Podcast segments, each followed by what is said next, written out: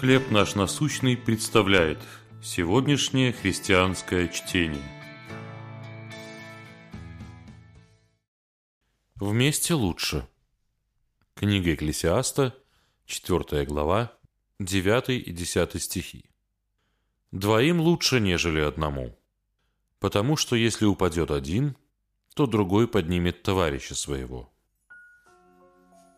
Сёрен Солькер многие годы фотографировал скворцов и их мурмурации.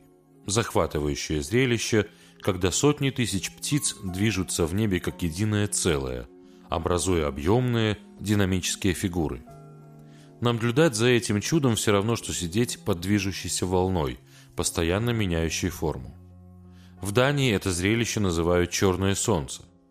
Также называется книга потрясающих фотографий Солькера.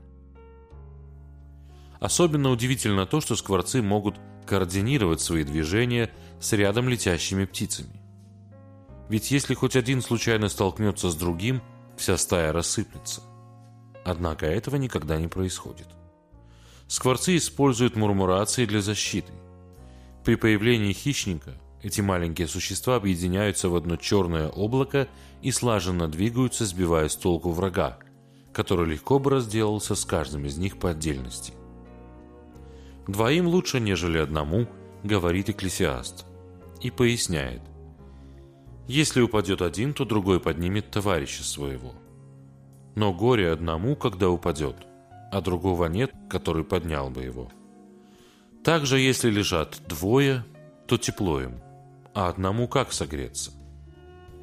Поодиночке мы становимся легкой добычей.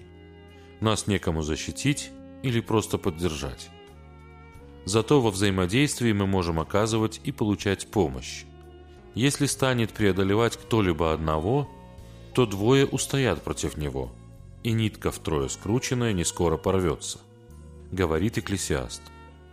«Вместе лучше». В чем вы более уязвимы, когда остаетесь одни? Как вы можете сблизиться с другими? «Боже, помоги мне жить в общении с окружающими и проявлять Твою любовь». Чтение на сегодня предоставлено служением «Хлеб наш насущный». Еще больше материалов вы найдете у нас на сайте, в соцсетях и YouTube.